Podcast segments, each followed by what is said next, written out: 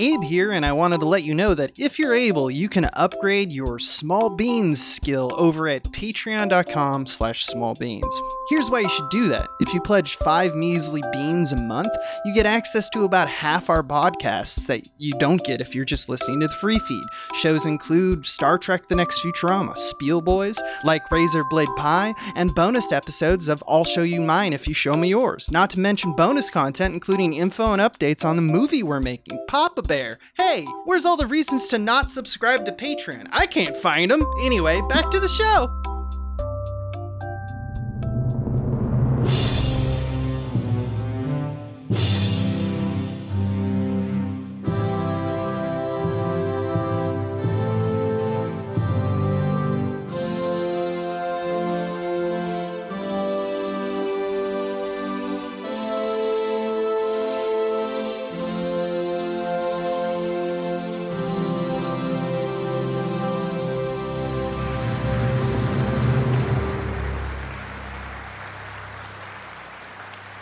So you decided to dive headfirst into controversy today by picking a Matthew Vaughn flick and choosing that side of the split with him and Guy Ritchie today. Well, yes, you did.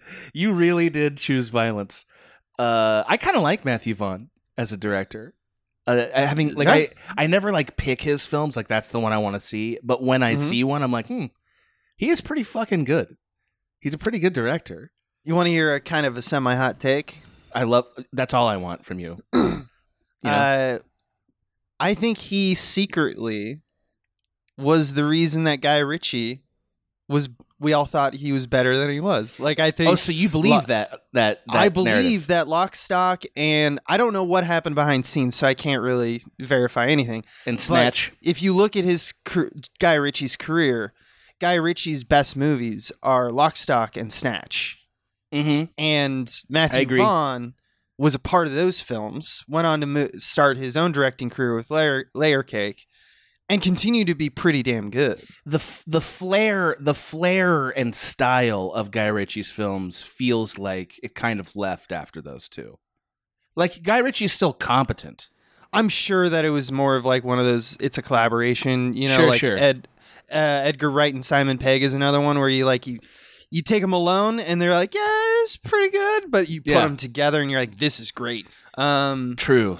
That is true. Maybe it's just British people. You just need more British people. Just put them together like creative Legos. And you're like, now that's I see the point of this. Yeah, that's a movie. That feels like movies. I think you're right. I think we solved that problem. Hey, Abe, this is Director Piece. Did you know that? Oh. Director Piece Theater, in fact. Yeah. You're a host named Abe. I'm a host named Adam. And we talk about the art of directing in films that maybe aren't the ones you might think of as high art directing films. Yes. Maybe. Somebody out there is making the case for Kingsman, though, I would say. Right? I am. Yeah, I sure am. You really are. I mean, wow. Mm-hmm. Well, wow. I mean, I'm not making the argument that it's like, this is an autistic film that should be taken very seriously. Right. It's a fun spy. It's a dumb, fun spy movie. Right. You're not British. That's why you're not doing that. That's also true. But right. The point is that I do think that there's craftsmanship on all levels, even in the dumbest films. If you look at the first episode we did of the series, I talk about color in The Wedding Singer. I mean, who does that? You do. Idiots. Idiots with nothing better to do on a Thursday morning. That's right. Which is when this is. Thursday morning. Yes. Can I make the least surprising confession you'll ever hear today, Abe? Please do. I think you know what it is already. I think I might. It is. I had never seen this film before. It makes total sense to me, yet it makes no sense to me. I wouldn't watch this. This seemed like this is going to be dumb discount James Bond, which it is. Yeah. But there's a lot to love about it, actually. I found it more lovable because it didn't take itself very seriously, actually. Right? Yeah, and it was kind of a big deal. That's why I thought you would have watched it, because I know you have like a little bit of FOMO. You're like, I gotta watch the Marvels, I guess. I definitely don't like to be in a room with, like, let's say you and let's say Mike and let's say Dave and, well, I don't know, add Dan in there and just not know what's happening. We're in the room all together. What else? We're all fighting like happens in this movie. And then someone stops and says, yo, did you see that scene in Kingsman? And I'm the only one that hasn't. Hate that. I know. That's what I don't like. So I'm glad you brought me up to speed with the first of, it turns out, 4 Kingsman movies. There's been 4? Is there 4? I thought it was just 3. I think they're making a 4th currently. They're making a 4th, yeah. So I believe so. It's this one. This has a sequel, and then they have an origin, like the beginning of the Kingsman. Like we needed that, sure. And that's with Ray Fiennes, called The Kingsman. Oh, that's who should have always been in this, though. Uh-huh. Ray Fiennes, come on. Yeah. And then I don't know what I didn't know about the 4th one. The 4th one is it's in production right now, I want to say. That's pretty cool. Yeah. I mean, I feel like why not? It's a franchise, I guess. It's did very well. Being a franchise means absolutely nothing now other than there's a percentage of people that'll see it no matter what. Right? Yeah, it's all a numbers game now, right? So it's like you do this threshold on this year, they're like, "Well, you're making another one." And it's like if you're under that number, it's like go kick rocks. So can I just say, I think it'll help you get your argument going because this is an Abe episode, which means we're in for a treat. Mm. Well, we are. I feel like Matthew Vaughn has spent most of his directorial career trying to prove the exact thing that you hot taked at the beginning of this episode. Yeah, probably. Like, I'm the one. It was me. It was me, Austin. Yeah, like, directors are fickle people, man. That's what he's been doing. This film very, very much feels like you want to see what Snatch was about. You want to see that shit? I'll show you. Here it is. I did it. Yeah. It was me, Austin. Yeah. My all-time favorite entertainment thing. Vince McMahon. It was me, Austin. Mm-hmm. Anyway, Abe, take us into your conversation that we're going to have today about Kingsman: The Secret Service. Yeah, I was watching it, like, just, you know, casually, and I was, like, really focused on the fight scenes because I had watched Snatch maybe a few weeks before, and I was like, wow, it is alarming how similar they are. And obviously this movie is a spy movie, and the director, Matthew Vaughn, who's also done, like, X-Men movie, the First Class movie. He's done on some superhero stuff. He's a longtime collaborator, Guy Ritchie, as we mentioned, and he's definitely got that, like, frenetic, fast cut style. And the movie, while it takes a lot from, like, the classic James Bond stuff, less in format and more in, like, jokes and, you know, just, like, kind of set up punchline kind of stuff. It's definitely updated. It's a modern action movie. That's also true of the modern James Bonds, but I couldn't help feeling that, like, in the DNA of the action sequence, or more specifically the fight sequences, that there's also, like, superhero movies in there and there's martial arts movies in there, right? Absolutely. Which are not necessarily, I mean, you know, depending on the James's Bonds, there might be a little martial arts stuff. There might be a little superhero stuff. But spy movies are more of, like, I shoot the guy, or, like, I poisoned you because using guile and stuff like that. And a lot of James Bonds couldn't really fight like this. Yeah, exactly. Especially the older ones, which is what the Kingsmen are aping.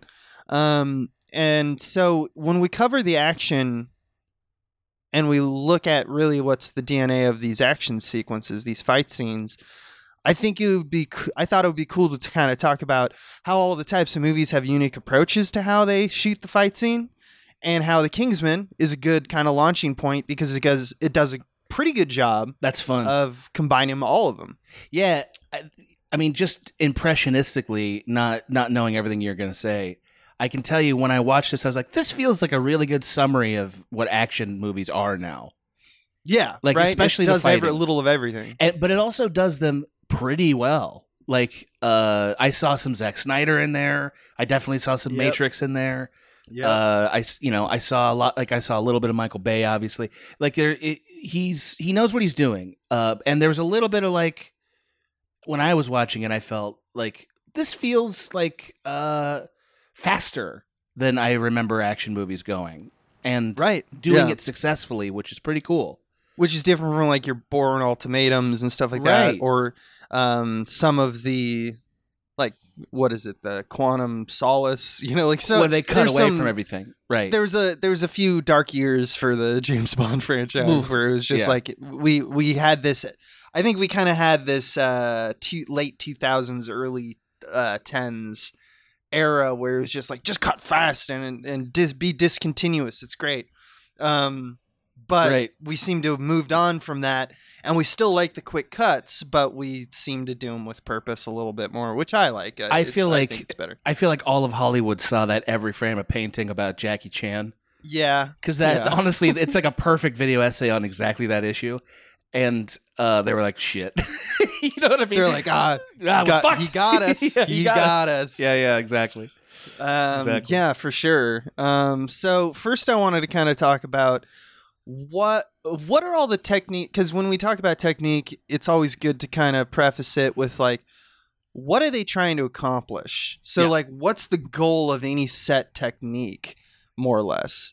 And why are they being used by the director? And touchstones of all these types of movies come down to me to speed and momentum, right? That's the goal of a lot of these techniques. And so when you're trying to, let's say if your goal is speed or momentum, to me, there's a few techniques that like jump out immediately.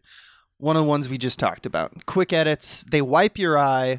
The flurry of stimuli you get from a few quick edits will make you feel like things are going fast, obviously. Another one is camera movement in actual like camera position. So dolly moves basically. Toward, with, or away from the subject. All have their kind of unique attitude depending on what you're doing, what the dolly move is. But the motion keeps things urgent and continuous with the previous shots and the ones coming up next. And this is like entirely a z-axis thing, because if you want to talk about like the XY axis of camera, where you're more dealing with what's lateral, you have different camera moves. You wouldn't use a dolly; you'd use something like a pan, a tilt, a cant, a spin.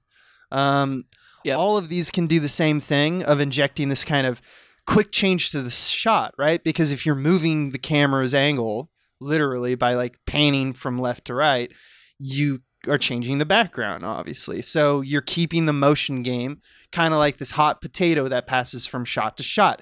That would be a tactic to change or up momentum. It also is a great way of making the audience feel like this is designed. It makes the fight feel like we're going somewhere with it, because nobody wants to watch a fight and feel like it's stagnant. Like a fight is still drama, so we all want to feel like it's leading us to this moment where he gets his block knocked off or whatever. Yeah, and camera motion of any kind helps to create that illusion. Yeah, exactly. Yeah, exactly. So we got like quick edits, dolly moves, camera moves, changes in frame size is another one, especially done when it's in continuous shot. It gives you the feeling that the events of the scene aren't really defined only by what's in frame. There's a whole world of shit happening just right outside of frame, so it gives you this illusion that no matter how much activity is in the shot, there's even more that we can't glimpse. And that, I would argue, is also, you know, kind of a visual cue for building momentum. And lastly, and perhaps most importantly, motion in camera is very important. In other words, choreography and speed of your subject traversing through space grounds our perspective, because we're like, oh, that it me, you know, that's what movies the viewer does, it me, and they go, so that's usually how we perceive the momentum of the scene. For example, like in No Country for Old Men, is like if you were to determine what your speed and your momentum is, you take a character like Anton Chigurh creeping through frames like death, and then he murders someone with a quick jolt of violence. Or is it like you're making a Jet Li movie like The One, where he's a blur of punches just spinning around the space? Well, they both have their own speed because they're moving at different speeds. It's funny you say that, though. Those both feel slower than this movie does.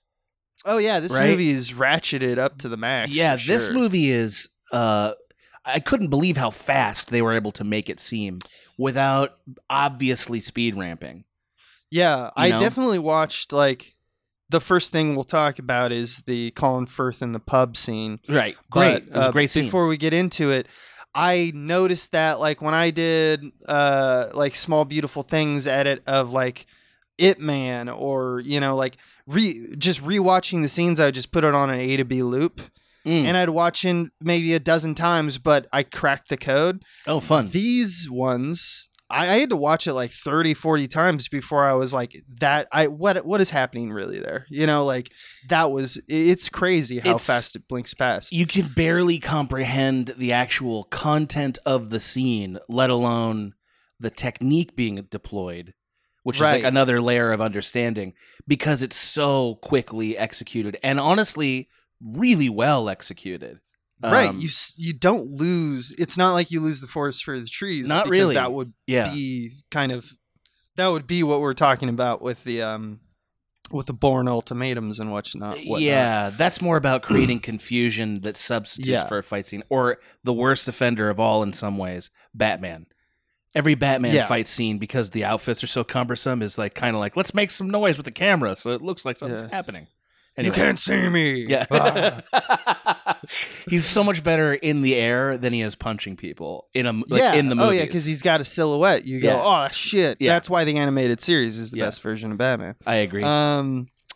Yes. So all these things matter, and I don't know if you can think of anything that I missed, like visual cues for momentum, going back to our visual class. Only so like where your eye is being placed. Yeah, like so. Yeah, that's a secondary thing, but like, lots and lots of film directors are thinking about the frame as like a kind of heat map for your eyes. Where is your eye actually drawn to in the frame? And when you want to create a sense of tension or a sense of feeling sort of visually overwhelmed, which can be a good thing, what you do is you make the focus, the focal point in the frame move. For like a wide distance. So they have to scan a little bit to find it. Correct. Yeah. And I think anxiety. Fight scenes create that effect often so that you feel like you're being overwhelmed by it. Whereas like almost every great montage is like they have one focal point, and every shot that they cut to like keeps it on that same point. On that quadrant. Yes, exactly. Yeah. No, absolutely. And I think that's the reason I didn't even mention that one. Well, I didn't think of it. It's not a camera technique. I'm a genius. But but it's really well thought. I don't think Matthew Vaughn uses it because he's using so much of the other tactics. It's like, how can you control that? Yeah. Yeah. You have to use every single thing. Right. Because he actually does the reverse, where I think, to his credit, he does the second thing you said. He manufactures it so that he's like, I know I'm cutting like crazy, but thank God I kept Colin Firth always in the center. You know, I think that's right. I actually think The Matrix is another example of a fight scene that doesn't want you to look around much.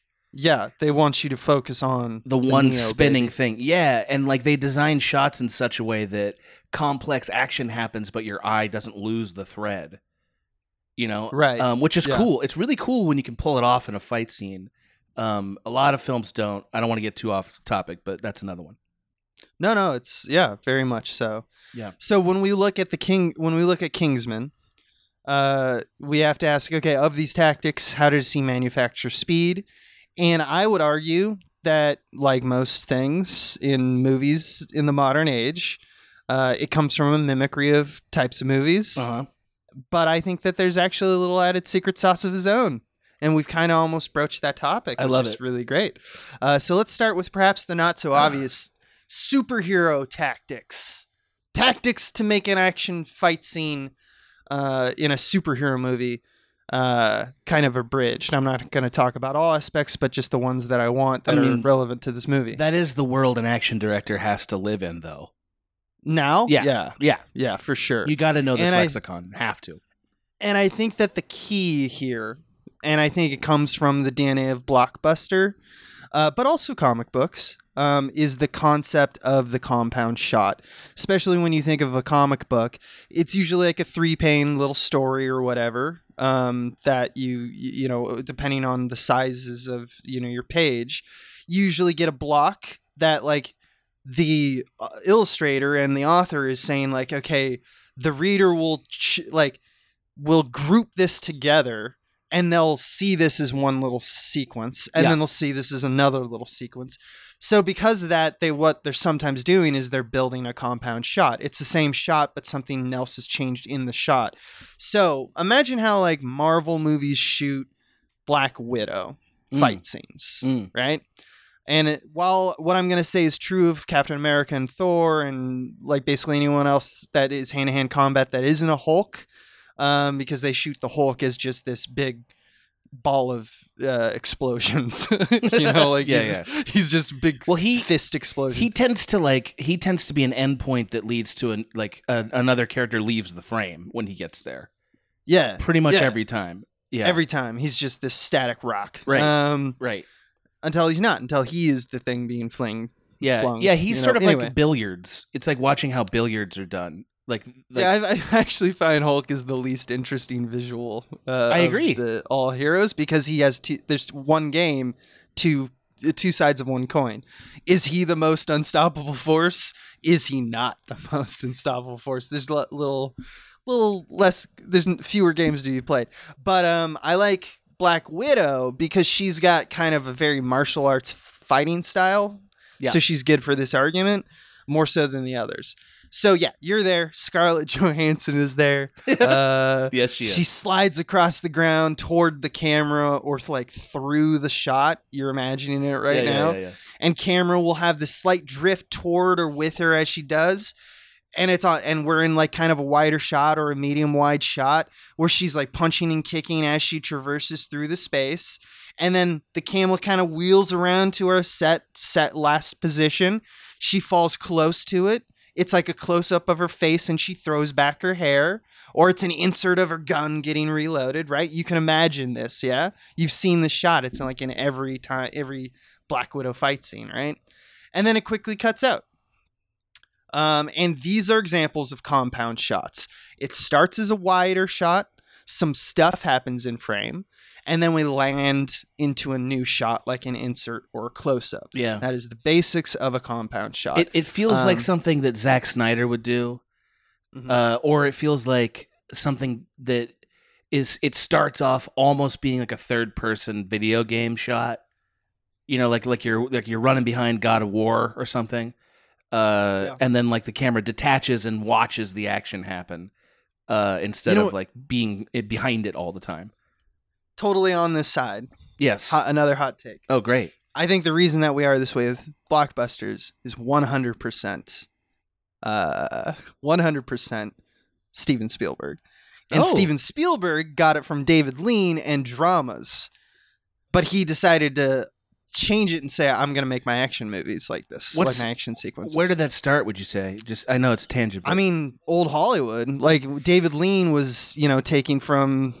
Gosh, he was coming up and Hitchcock was king, and before that, it was Warner and MGM, the compound shot in those, go to Gone with the Wind, wide shot dolly back down the railing to her face. She spins around, says the line. That's true. It's the same thing as the Black Widow sequence. It's just, it's just not a fight scene. Yeah, Orson Welles used to do that shit in the movie with where he's the corrupt cop that just flew out of my head. Touch of Evil? Yes, Touch of Evil, right? He's doing some of that stuff in the dialogue scenes, right? Yeah.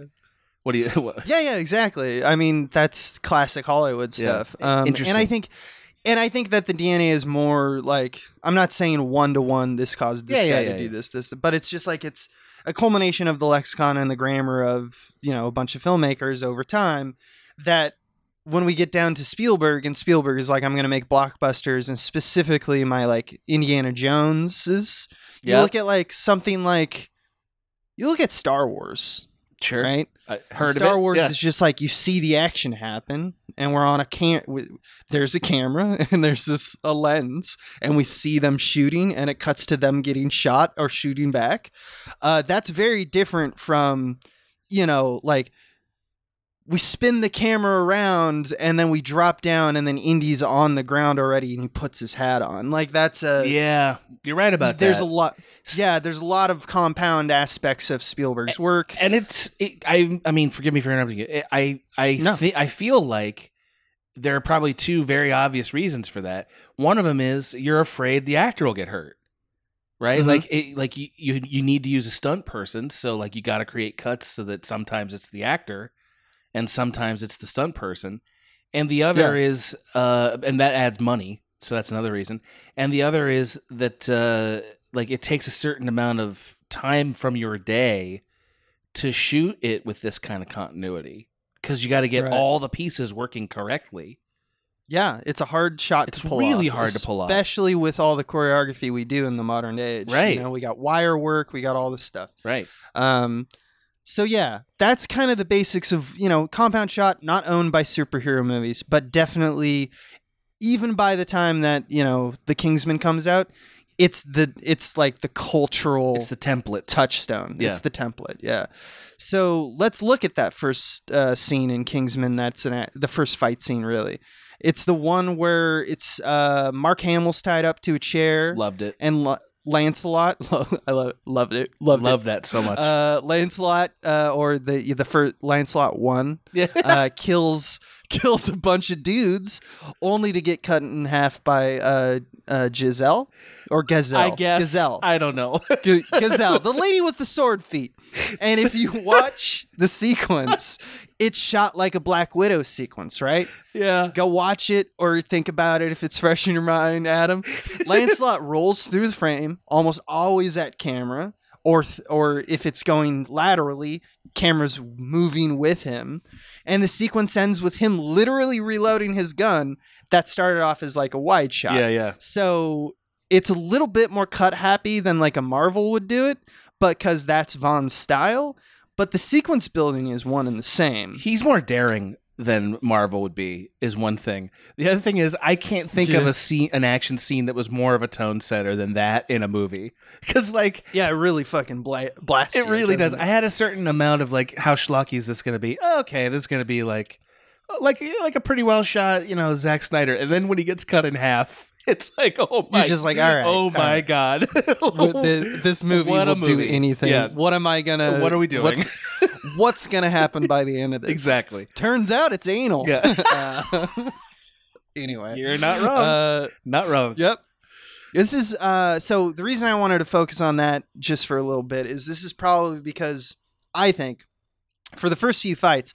Vaughn wants you to see the abilities of the Kingsmen as superhuman. Totally. They set their own pace, they own this space, and they can just rip through people with alarming efficiency. Yeah. Which is a good starting point. Plus, he loves the shit out of it. Like, I mean, yeah, it's cool. You don't see that many directors that just love the shit out of it like this guy does.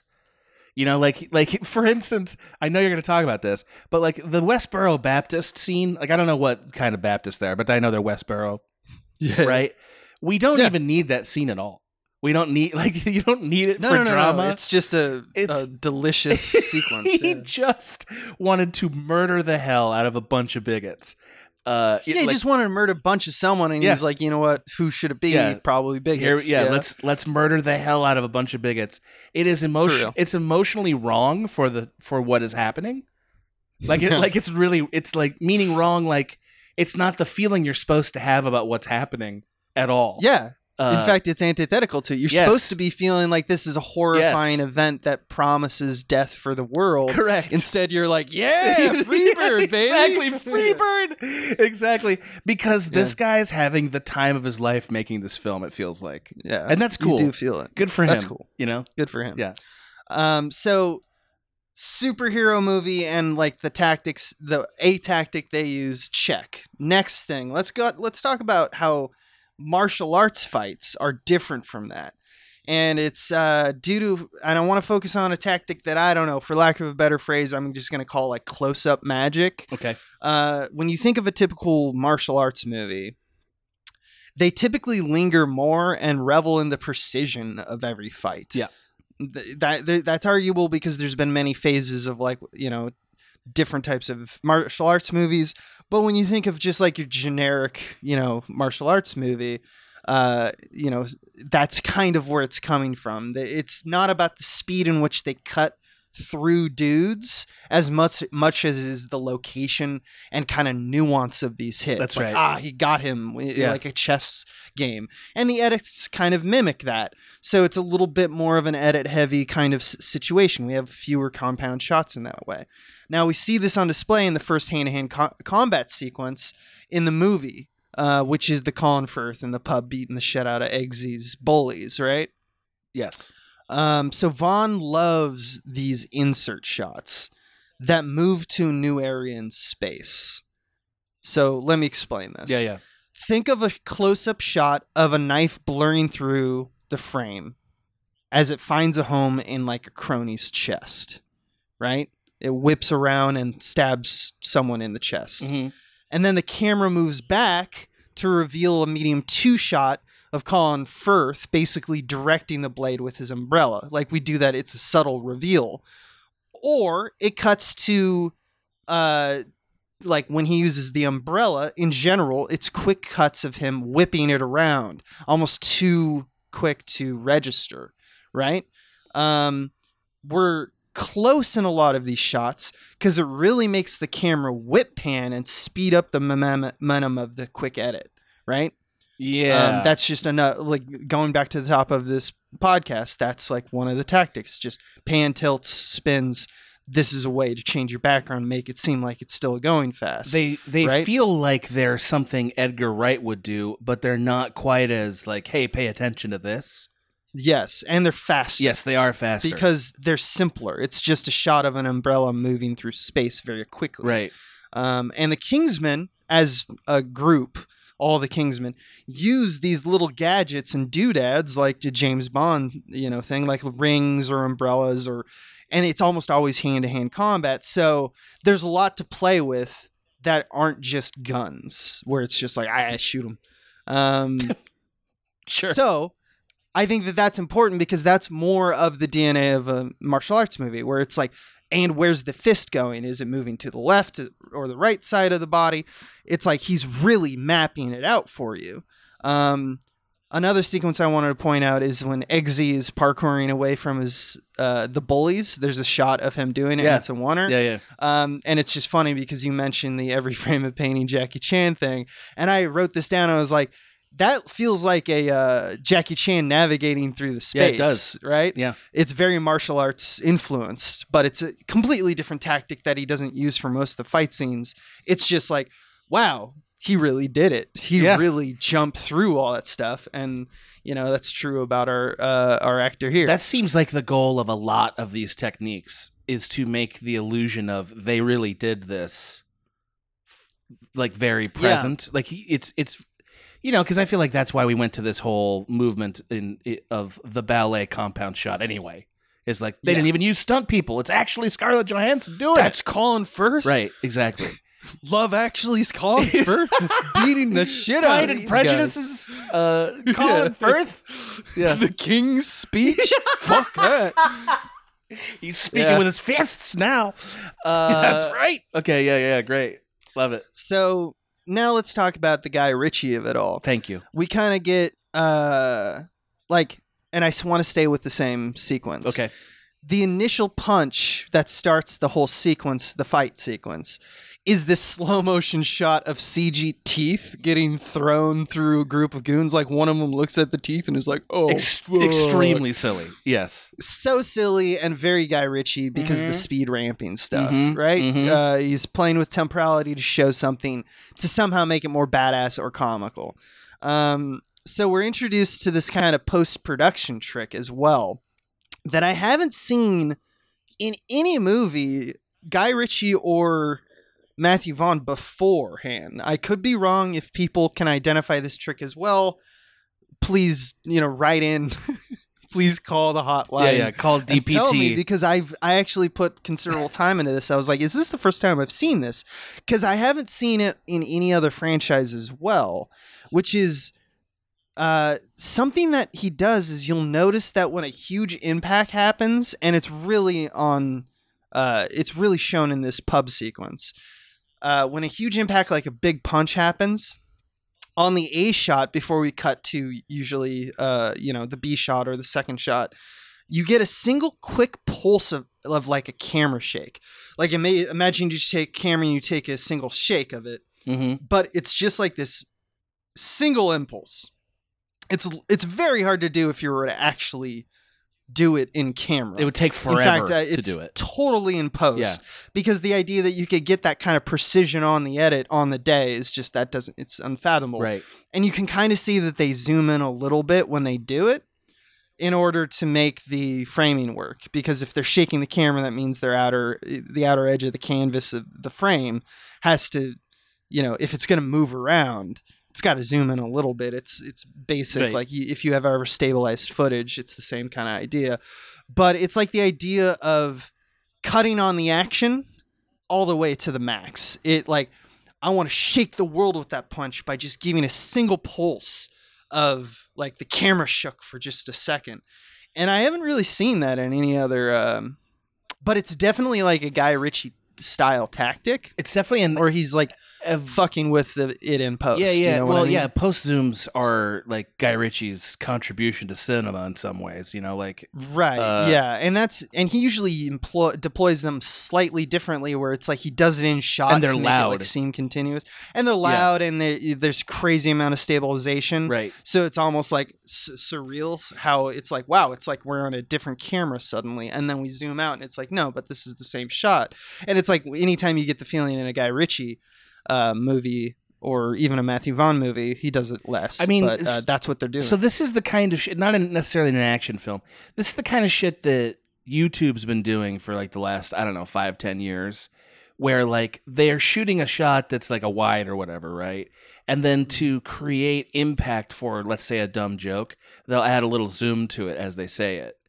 Right, or they'll add a little like they'll add even like a little shake when they're doing like their rap video thing or whatever, right? Yeah, like that kind of work has been around for a long time, but or like so like contrast that with say the actual physical movement of the camera that say WWE is doing now.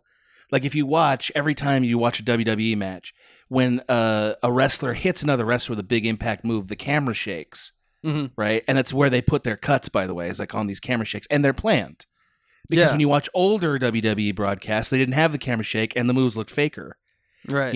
So what's happening here is this director is taking both of those techniques and fusing them in this really small invisible way that feels like a little bit of an evolution to make you subconsciously feel the punch more than see it. Yeah, exactly. And that's cool. And it's different from like in an anime where it's like someone's going Super Saiyan, where it's like it's not shaking usually is a continuous activity, so it's not building up. It's just a little pop. Like an edit usually like cutting on action is usually like people do that in action movies because it makes the impact feel more emphasized. Everybody's trying to get this in their cinematic experience, like especially if it's action. Like even video games are trying to get it, right? Yeah. Like you remember the Rumble Pack, Abe? Did you ever have a Rumble Pack? Oh yeah, I love a Rumble Pack. The Rumble Pack is exactly this idea, which is we got to create a physical feeling to give you the feeling of, ooh, I got hit by something. Yeah. Right? Yeah. This is the visual equivalent of that. And it's cool. By the way, Rumble Theaters, they're coming. Rumble Theaters where they shake your ass. Yeah, that's what I want. Yeah, I want when a guy gets punched to get buzzed in the ass. Show me what you're working with. Another thing that we got going on in this sequence is Vaughn loves peppering in what I call like whirly shots. And this is a very Guy Ritchie thing.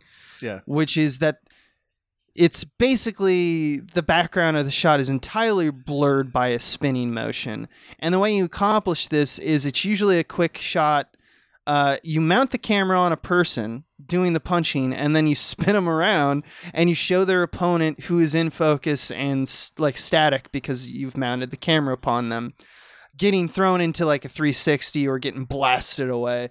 Often the camera isn't even mounted to the person. I can't tell you how many times I rewatch sequences that do this in movies. And it's like, because everything in your mind is like focus on the guy who's like screaming at camera. Yeah.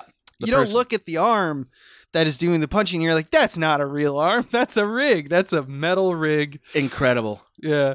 But anyway, he does that a lot, and that kind of adds to the frenetic aspect. I'm just pointing out, like, these are the Guy Ritchie-isms, and that's, you know, that is really cool because I didn't see that at all. So yeah, I'm gonna have to go back and watch. They're very quick in this movie, but yeah, that's great. He does it several times in several fight scenes. Lastly, I wanted to notice how Colin Firth is always, you brought this up, and very astute, he's always in the center in this sequence. Every shot of him, he's surrounded by dudes, or if it's a closer shot, he's pulling someone through the center. So the momentum always makes it so that while things move very fast around the edges of the frame, i.e. the dude's getting blasted, there's like calm in the center. A calm in Firth. Abe? Yes! Yes, Abe! I wrote that and I took the time to put it in italics. You see it? I see it. You did. And you smoked a pipe like a fucking jackass. I love it. I'm such a jackass. Let's talk about the one person we've like is the big set piece that we haven't talked about yet in this movie. I'm sorry. Hold on what? 1 second. I love how you and I both go to the trouble of writing dumb puns into our episodes. It's my favorite thing. I just want to celebrate that little pun. That was wonderful, Fred. All right, continue. Thanks, man. Yeah, so let's talk about the Gazelle problem. Because Gazelle has a unique issue with all of the stuff I just talked about. And you're probably going to figure out why. Because she's knife lady. She's knife feet. So there is a quick fight at one point at Samuel L. Jackson's house with her. And that's all superhero stuff. There's none of the martial arts close-up magic. It's all swirling wides, like we were talking about. Like the Avenger shot isn't like it looks exactly like that most of the time. Mainly because her power is her whole body, so we always have to see her feet in the shot. That restricts, for the most part, how these the choreography of these shots go. We can't really do the mediums and medium wides. We can definitely do inserts of like the blade coming through frame. Vaughn uses that a lot, but that's a shot. That's like a reaction shot that we see of like Eggsy where he's like, oh shit, that almost hit me. So we need to care who she's fighting. And since we often don't until the end, she's just a whirlwind she's a blade tornado. And so we kind of show that like the way we show Tasmanian Devil. It's, you never show, you know, half of a tornado, you show the fucking full tornado. I was surprised how many wides of her there were, given the problem that her body poses for this movie. You know, he went out of his way to mask this problem. He did the best he could. He did pretty well with that, I would say. Usually, I think one of the tactics he uses is he gives her a running start always. Yes. So that it's right. Just like you can just see a woman running in like a medium shot. Correct. And you just hear the sound of the blades. Also, the sound. Sound is a huge tactic. You know that it's happening. You can imagine it. So you don't see a lot of blades because that's also a lot of CG. Right. Anyway. Of course. Let's talk about kind of one of the bigger culminations. There's two big set pieces. And the first one is the one that you already mentioned, which is Colin Firth in the church. Mm-hmm. And this is where I think I'm going to talk about like the secret sauce that Matthew Vaughn has. Love it. But first, let's kind of dissect this oneer a little bit. So it's a fake oneer. It's not a oneer. It's cut up. It's not trying to be a oneer necessarily. And even when it is trying to be a oneer, it's using like frame breaks to cut in between because it's such a highly choreographed sequence with everyone fighting each other. And it's pretty momentous. It's tied to this idea of appearing as a oneer, which is really impressive on its own, but it's trying to make the sequence memorable in a way that it's just like constant belligerent momentum. Mm-hmm. So it mostly plays in wider lenses. I wouldn't say that it's going to like wide, like when we start getting closer, like the 21s or the 25s, that's too wide. I think it's playing in like 35 most of the time. So like a pretty medium lens, but not even close to telephoto. It feels like there's a little bit of lens warping to that. Am I wrong about that? I mean, that's the zooming in for the, I'm going to talk about it in a second. Okay. Actually. All right. Because I think there's a method to that particular madness. But yes, you definitely feel like it's like, wait, we're zoomed in super far. And he probably shot this on a higher resolution in general. and a lot of the speed ramping. Yeah. So,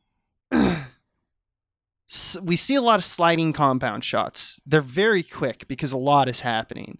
Mm-hmm. And there's but there's fewer close-up shots than a lot of the action sequences I've already mentioned. Mm-hmm. Because he wants to stay on this feeling of it being a oneer. He doesn't want to cut to an insert of the gun or the weapon. So he has to play it in the wide or the medium shot. Now, camera's whipping around and it has its own kind of like, what's over there and what's over there. But it preemptively builds space for where the knife or the book, at one point he uses a book to like fucking beat the shit out of someone, where it's going. Like it's the camera already knows, and it kind of builds in a space. So you know, oh, something's about to happen there. Now, this is where we talk about what you wanted to just talk about. The quick zooms during the shots draw your eye to these props as they kind of whirl around in frame. Sometimes they're coming from the left, sometimes they're coming from the right, or above or below frame. And you can tell there's a subtle time remapping to emphasize like, yeah, okay, he's got a gun now again.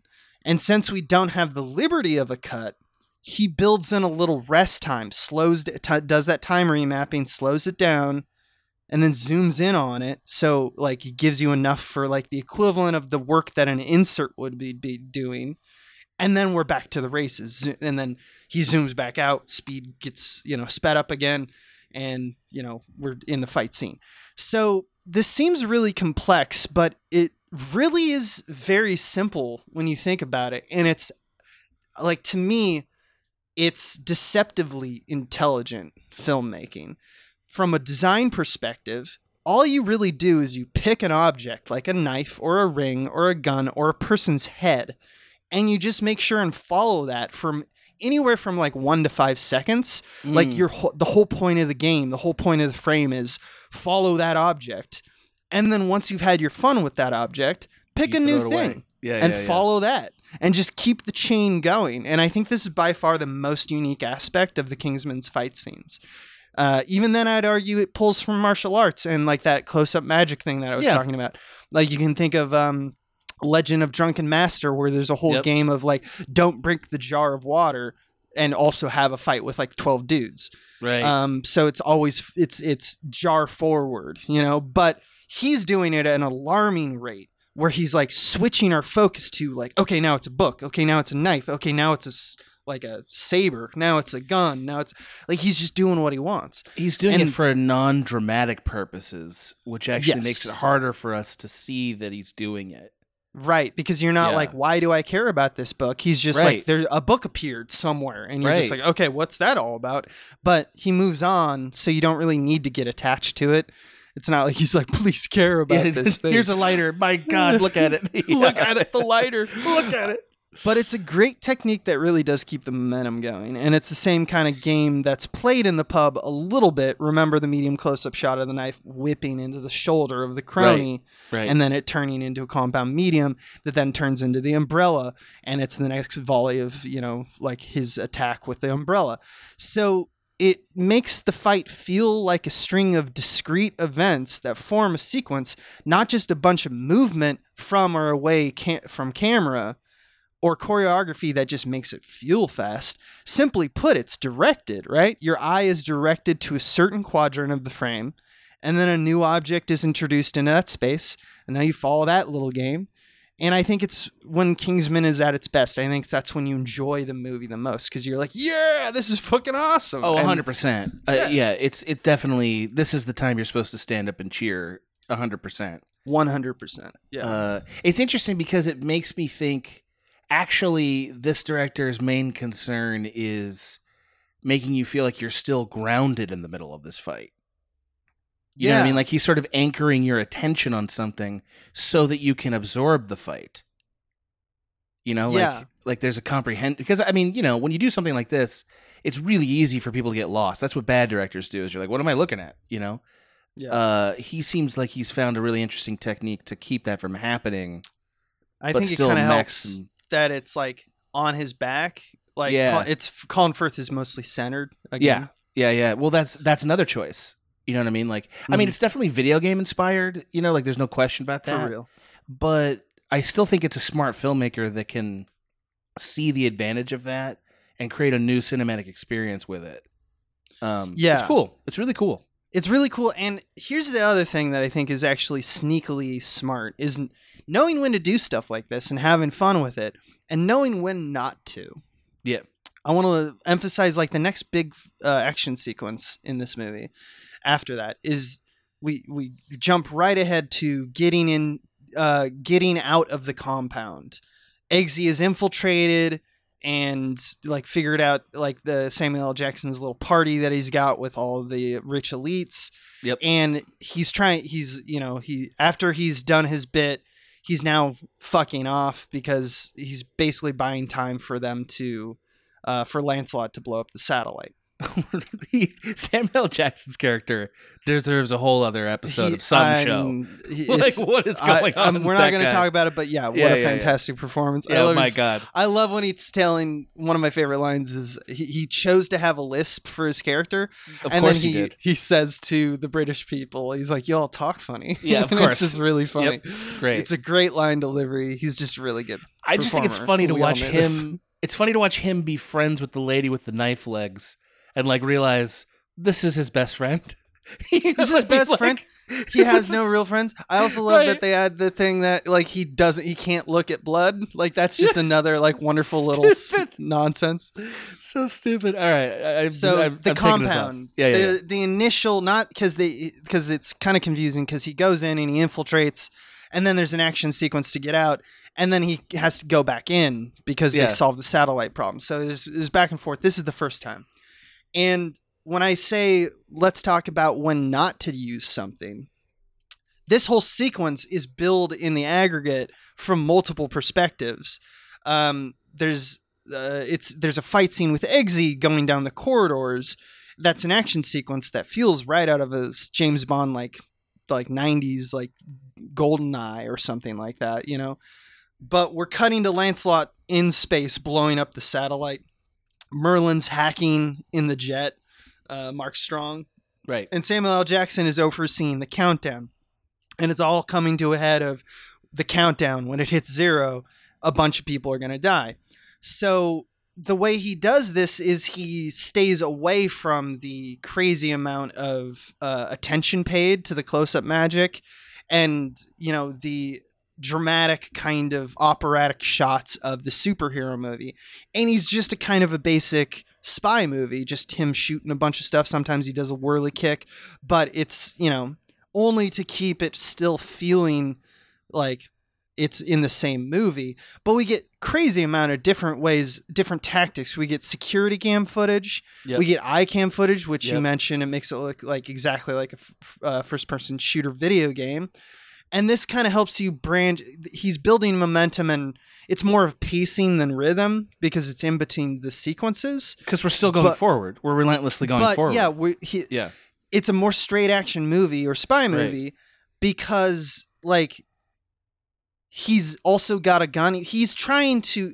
It's not about him fighting any particular person. He just needs to traverse the space. Right. So he doesn't need really to use hand-to-hand tactics that often, and when he does, it slips back into this kind of superhero slide with a dolly counter move, and it's just like done very quickly. It's done to keep the momentum forward. He chooses not to do it in this sequence because he doesn't want to oversaturate the sequence with cool action stuff. He's just like, all right, skip to the end.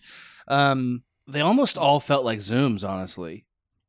There's like, a lot, you know, like, again, that's sort of, there's a feeling, we talked about this on the Steadicam episode with Christopher Nolan, Dark Knight, but like that part of the movie, it was very clear, like, it was like everything was going forward inexorably to destruction, right? So you get zooms and you get pushes and you get forward running moment and, you know, like all that stuff felt like it was squeezing the frame in a way.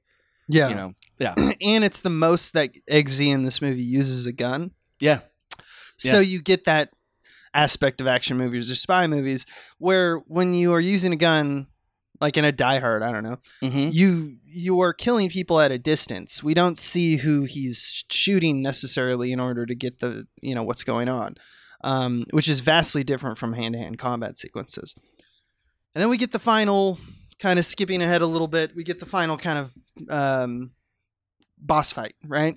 Mm-hmm. Everyone's head explodes, and Eggsy fights with Gazelle. And this is the big set piece. We mentioned that anytime Gazelle is controlling a fight, we show that wide to show her legs. And that keeps it pretty, like, the whole sequence is pretty modern superhero stuff. It's choreographed at a distance, wide dolly. They're going blow to blow. That's kind of how the sequence works. Yeah. It's not like the pub. It's not like the Colin Firth stuff.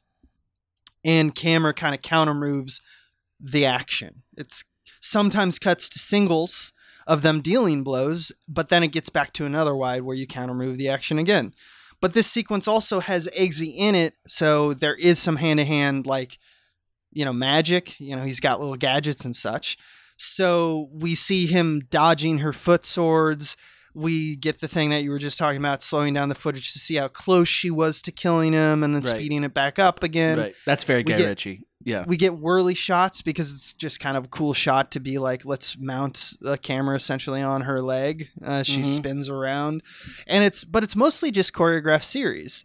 And then in the as a final nod to kind of the superhero movie, we get the iconic final, like, last blow that's dealt shot, where it's done entirely in slow motion. Eggsy gets his little poison knife boot out, and as they're flying in midair, he uses it to scrape her arm while he's like dodging her kick stab.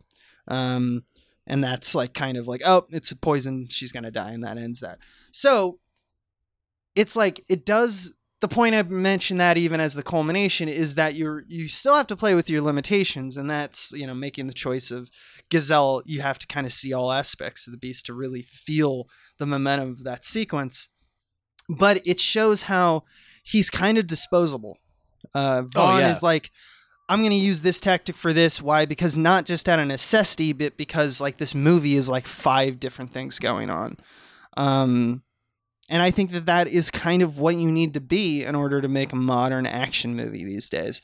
Audiences are kind of, the expectation is that you're going to get all types of action. And you don't even necessarily know it when you're watching it. You're like, you're not thinking and internalizing, oh, they're using big, wide dollies, like slow moving dollies.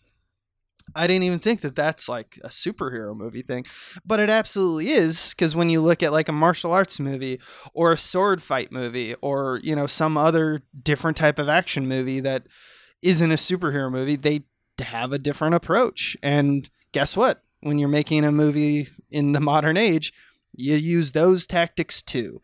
So the DNA of modern action movies have a lot of superhero, a lot of martial arts tactics, Die Hard. Everything is built upon sequences of the past. But there's some cool games that the Kingsman plays, and it's all done in the name of keeping that momentum rolling.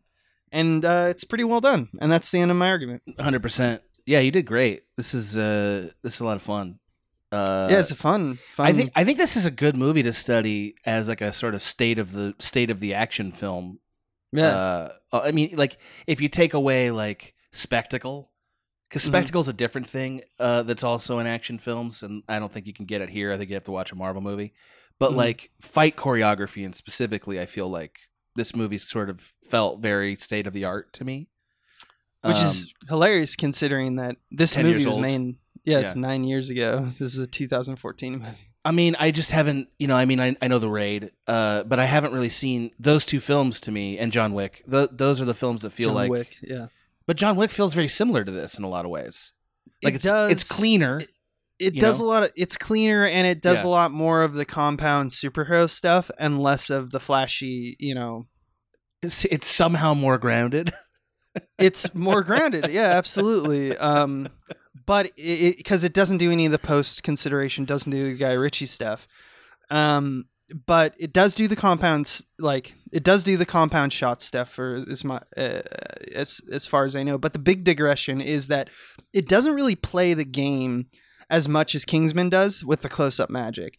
It's more about kind of like relaxed wides of or relaxed, like medium shots of the fighting, like the hands, where they're going and how he's like breaking their arms and stuff like that. There's also that is less than, well, let's pick a object and, you know, follow that as a sequence. I feel like this movie, like you can, a lot of these tricks he's using work because this movie is funny. You know what I mean? Like, and that's why it's like, who cares? Well, I think that's right. And because it's a little bit who cares, he can push it really far. And I think his talent as a director makes a lot of the pushing it really far not stupid. Like, it's like, oh shit, that looked pretty good. You know what I mean? Like, that got my heart racing a little bit. And then when it doesn't totally work, it's like, who cares? You know what I mean? Like, tooth flying while guy goes, what? Like that kind of stuff. You know, but that stuff's fine. Like, again, it's fine. It's why I like these are different arguments, but like one of the reasons why Hot Fuzz rips as an action movie is because when it's not amazing, it's a comedy still. Yeah. You know, like when the action scenes aren't like the best thing you've ever seen, it's still funny. And I think this movie kind of does that too. Yeah, it's not as funny, but it's very charming. It's charming. Yes. It is. It is charming, even though. But it is like Samuel L. Jackson is funny in this movie. There are funny beats. They do jokes. For sure. Yeah. Like I would. It's definitely not like. It doesn't take movies very seriously. I think is a good way of talking about it.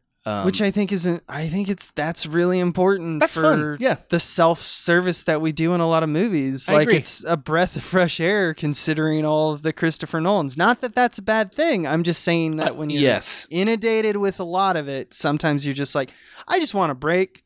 And this feels like, oh, it's still an action movie, but it's a break from that kind of self-serious kind of. I got to tell you, if I had watched Oppenheimer, then come home and watch this as like a cool down movie.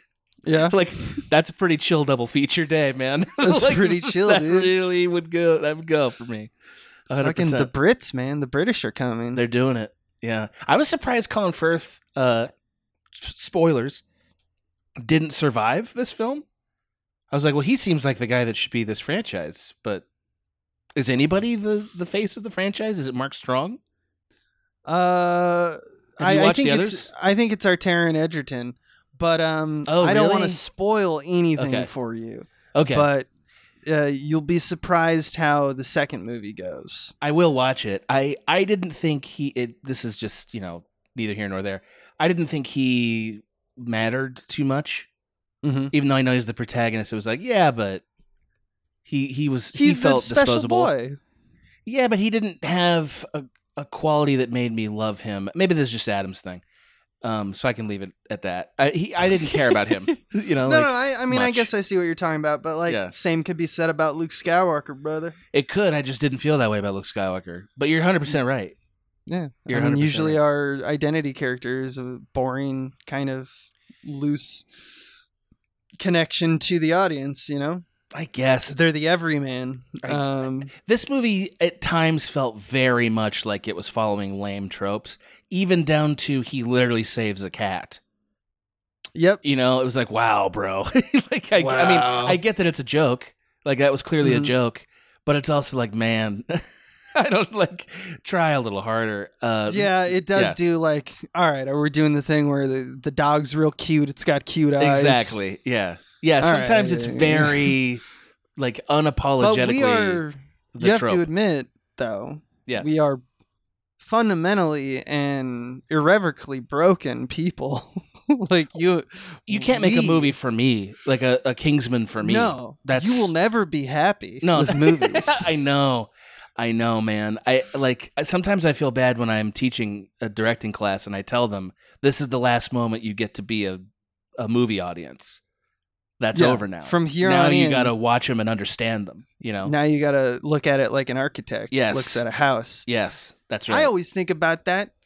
Do architects not architects, they're like builders. Do they ever sleep? Because they have to go to the house. Do they think about the floorboards and they're like, they use that. They only sleep in tents. They sleep in tents in their backyard. Oh my God, I can't enjoy a house. It's all wood and nails. You know what stone's really made of? It's not stone. I can't sleep, Doc. Yeah. I mean, that's probably right. I'm not going to check. Here's, Yeah. And the doctor's like, here's what you do. You go to the show. There's a great builder. Try gummies. Have you tried gummies? Yeah. Have a good time.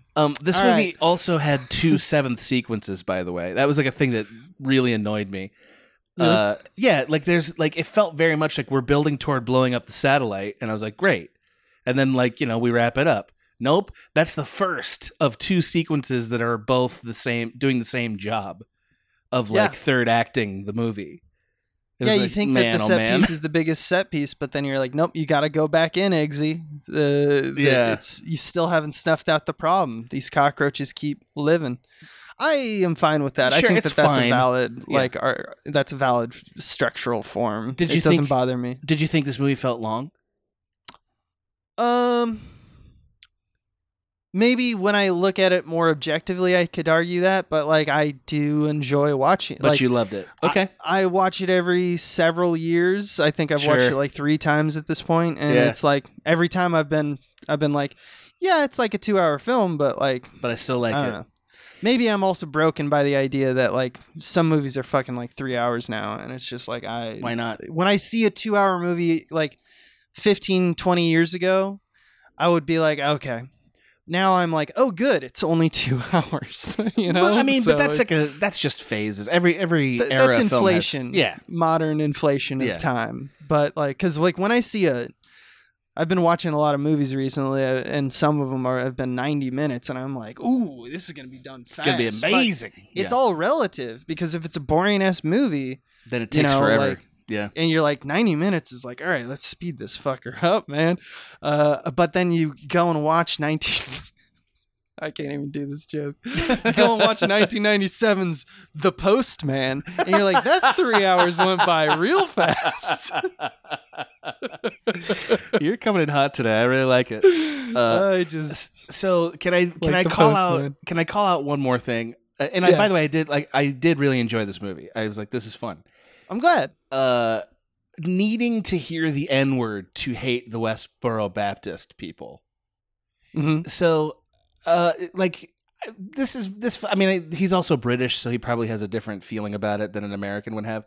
But to me, like, and it feels very much like the filmmakers trying to justify the thing that they're about to do, which is give you a completely gratuitous and unnecessary fight scene.